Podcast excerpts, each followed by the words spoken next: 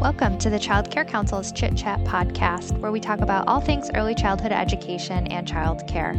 I'm Courtney Jones. I'm a parent of two kids and by no means an expert on child care, but I know people that are. I'll be sitting down every week with experts to learn more myself and share my conversations with you. The challenging behavior of children is certainly a hot topic in the early childhood field.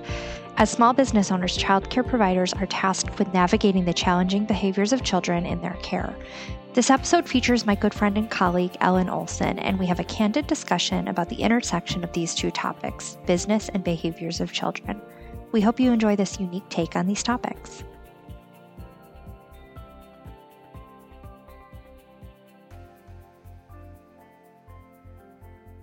We get a lot of phone calls about behavior that happens in programs and Absolutely. looking for solutions for how to address that. And you have this really wonderful and unique perspective on behavior as a concept and how it affects your bottom line.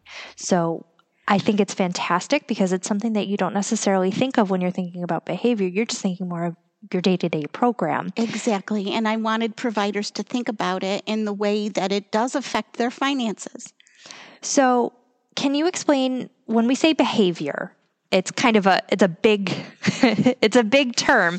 Can you explain what we mean when we say behavior as it relates to childcare and uh, childcare provider programs? So, when childcare providers or any adult actually has um, difficulty managing a child's behavior, those behaviors are generally things like temper tantrums, um, an infant who cries all the time and won't be comforted, um, a toddler who throws a temper tantrum or who is throwing things or biting Biting's a big one. Biting's a big one. Um, a preschooler who doesn't listen or is defiant and does the opposite of what you ask them to, or throws toys or hits his friends. Um, pushing. These, pushing, absolutely. These are the behaviors that are challenging for grown-ups. Um, and it, they're challenging for everybody because in the end, we don't want anyone to get hurt. And I think that when you look at these age groups, you're going to see behaviors, right? exactly. well, and that's and and that's part of the problem is that these behaviors are developmentally appropriate. The that doesn't mean they're socially acceptable or they're safe. We don't necessarily want them, but all children are going to exhibit these behaviors at some point in time. Right. And that uh, they sometimes evolve, right? Exactly. So, so your biter might turn into a pusher later on, or so to speak, or a screamer. Yeah, exactly. yep. So, what are some of the common problems that child care providers encounter when we have these kind of things happening in their programs? So, a lot of the times, uh, the way that providers will respond, whether it's a family group home or whether it is a daycare center, they will try to alleviate their teacher's stress or their their own stress, and they will develop policies such as um, first they'll call the parents and then if they've had to call the parents two or three times to come get the child, they have a three strikes rule. We've called you three times. This behavior's not stopping. Um, so your child's not there anymore. These behaviors are detrimental, not just to the parent, because there's a good chance they could lose their job from having to leave so many times to get their child. Uh, it's detrimental to the child because the child needs that consistency, but it's also detrimental to that provider's bottom line because now they have an opening. Um, in addition, that parent may be really annoyed and ticked off and may take that out on the provider on social media. And we know how bad press goes like wildfire. So, both of these things, having the opening, getting the bad press, are really hits to your finances. The other piece of that problem is when you do fill that spot, you're going to get another child who has developmentally appropriate behaviors that could be the same as the child you just got rid of. It could be different. yeah. but still challenging. Sure. Because these are the behaviors that children exhibit when they're stressed or frustrated or can't communicate with us. So, most often when we think of behavior in children, we don't think of that finance piece. Can you explain the correlation between the children's behavior and your budget?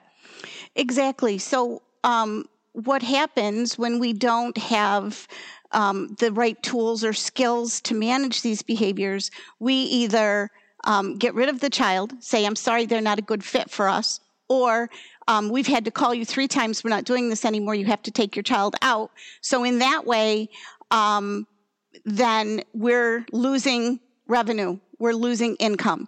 In addition, that bad press can cause us issues in the community as parents begin to lose faith in us. And then there's another piece to that that could hit our budget when providers become overwhelmed and incredibly stressed, they're going to behave in a couple different ways. One way is they're going to ignore those problem behaviors and they're just going to take care of the quiet and good ones and let the other ones do whatever. And that's going to set up issues where somebody could get hurt or go missing or have an issue that is going to result in regulatory violations. Or they're going to just start yelling and looking for a punishment, which then could also cross that line into regulatory issues, um, in, including emotional abuse. And then you have that could result in a huge hit to your budget. What are some of the ways that a child care program can can make this an investment opportunity with the children? Because of course, the opposite of losing money is making an investment out of this. So, can you explain some ways that we can see this as an opportunity?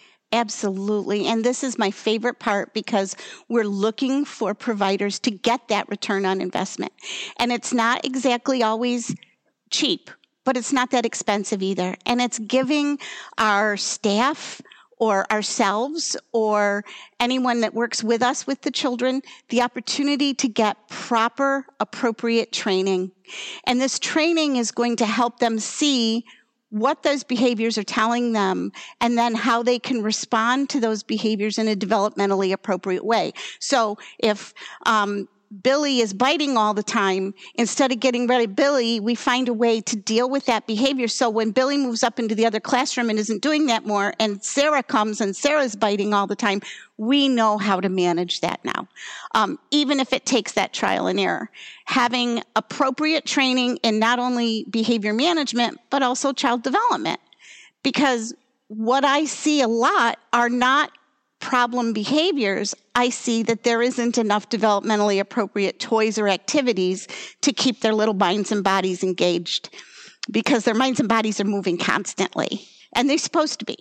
And the other side of that, too, is relationship building because when you get to know the children in your care, you're able to recognize those triggers, right? Exactly. So when you build that relationship, you might not only learn to see where those pressure points are that are going to lead to a biting situation, but they're also able to be supported by you when they're in those because they're often situations where the children either can't communicate or are frustrated by something or at least that's my my experience is that those happen when there's some of that internal conflict or external conflict. And that's exactly right. These these little ones don't know that what they're doing hurts or that it's unsafe. And when we respond in an inappropriate way, we're tearing apart that relationship when they need that connection more than anything. And as we build that relationship, two things happen. Just like you said, we're going to recognize, oh, I see there's frustration building. I better get over here so I can intercede if something happens, or I better start comforting before that happens. But the other piece of that is when we build that strong relationship, that child wants to please us. And they're going to look up at us and go, I'm not going to do that because that makes her unhappy.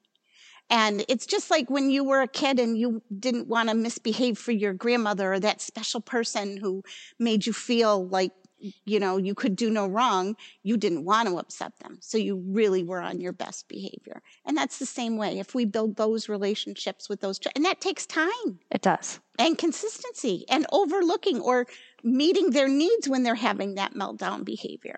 And it takes a lot of self control on, because let's face it, you've said this before, it is a stressful job.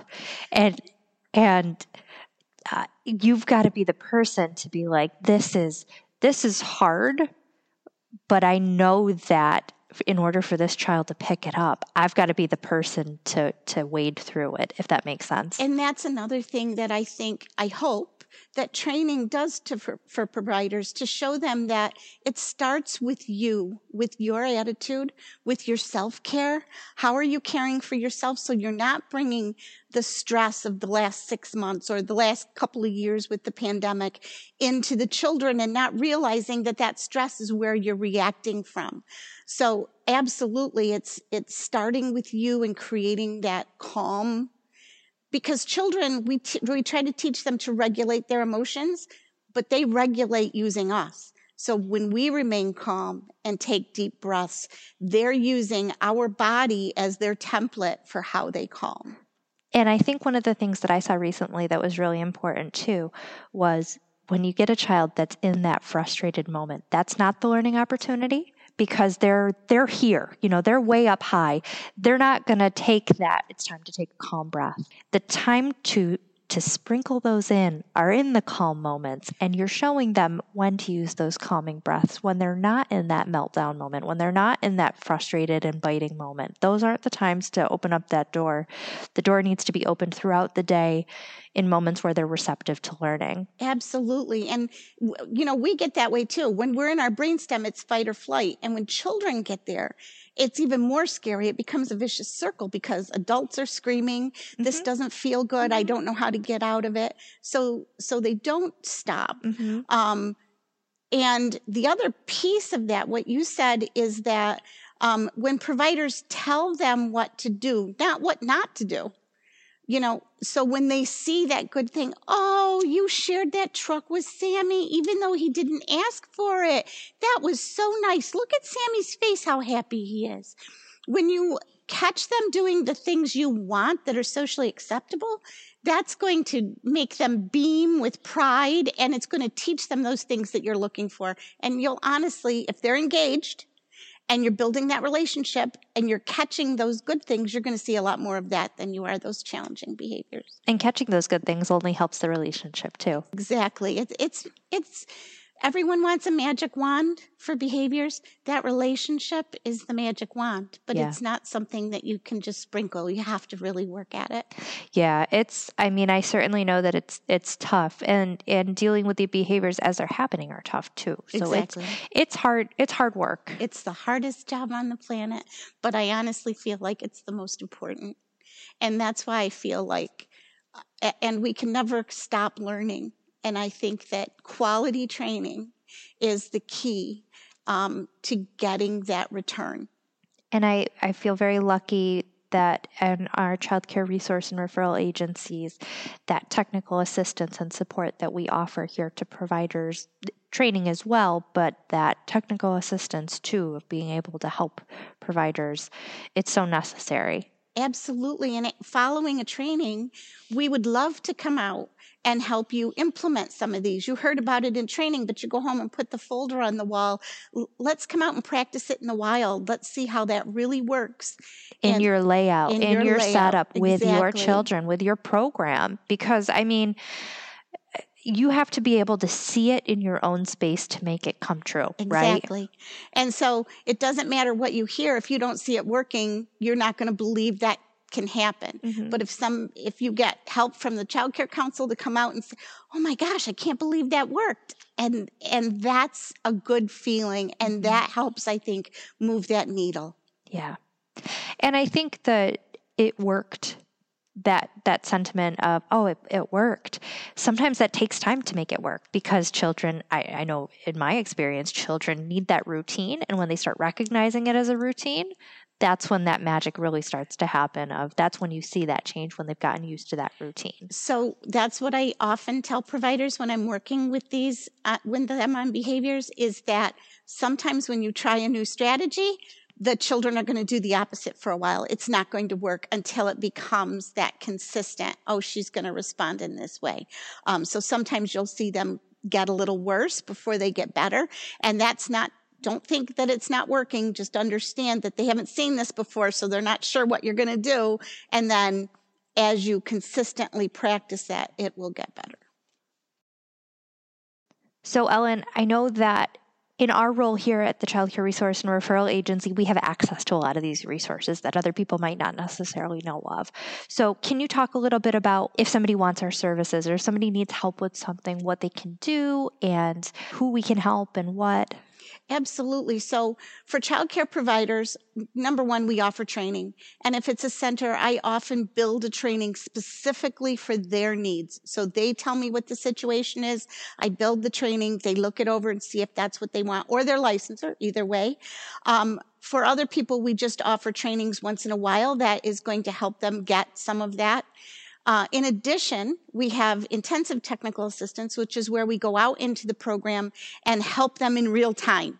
Um, model some of these techniques and strategies, uh, do activities to show them how those activities can be done in a developmentally appropriate way.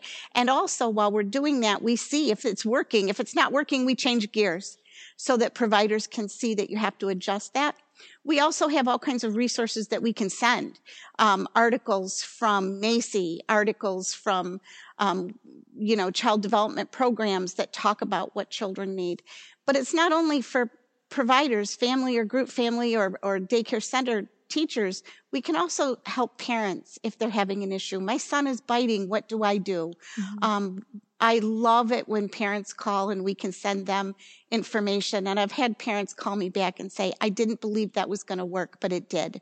And thank you. So, um, anyone who needs information or support for these behaviors that can be stressful um, is welcome to call and we will help them in any way that we can.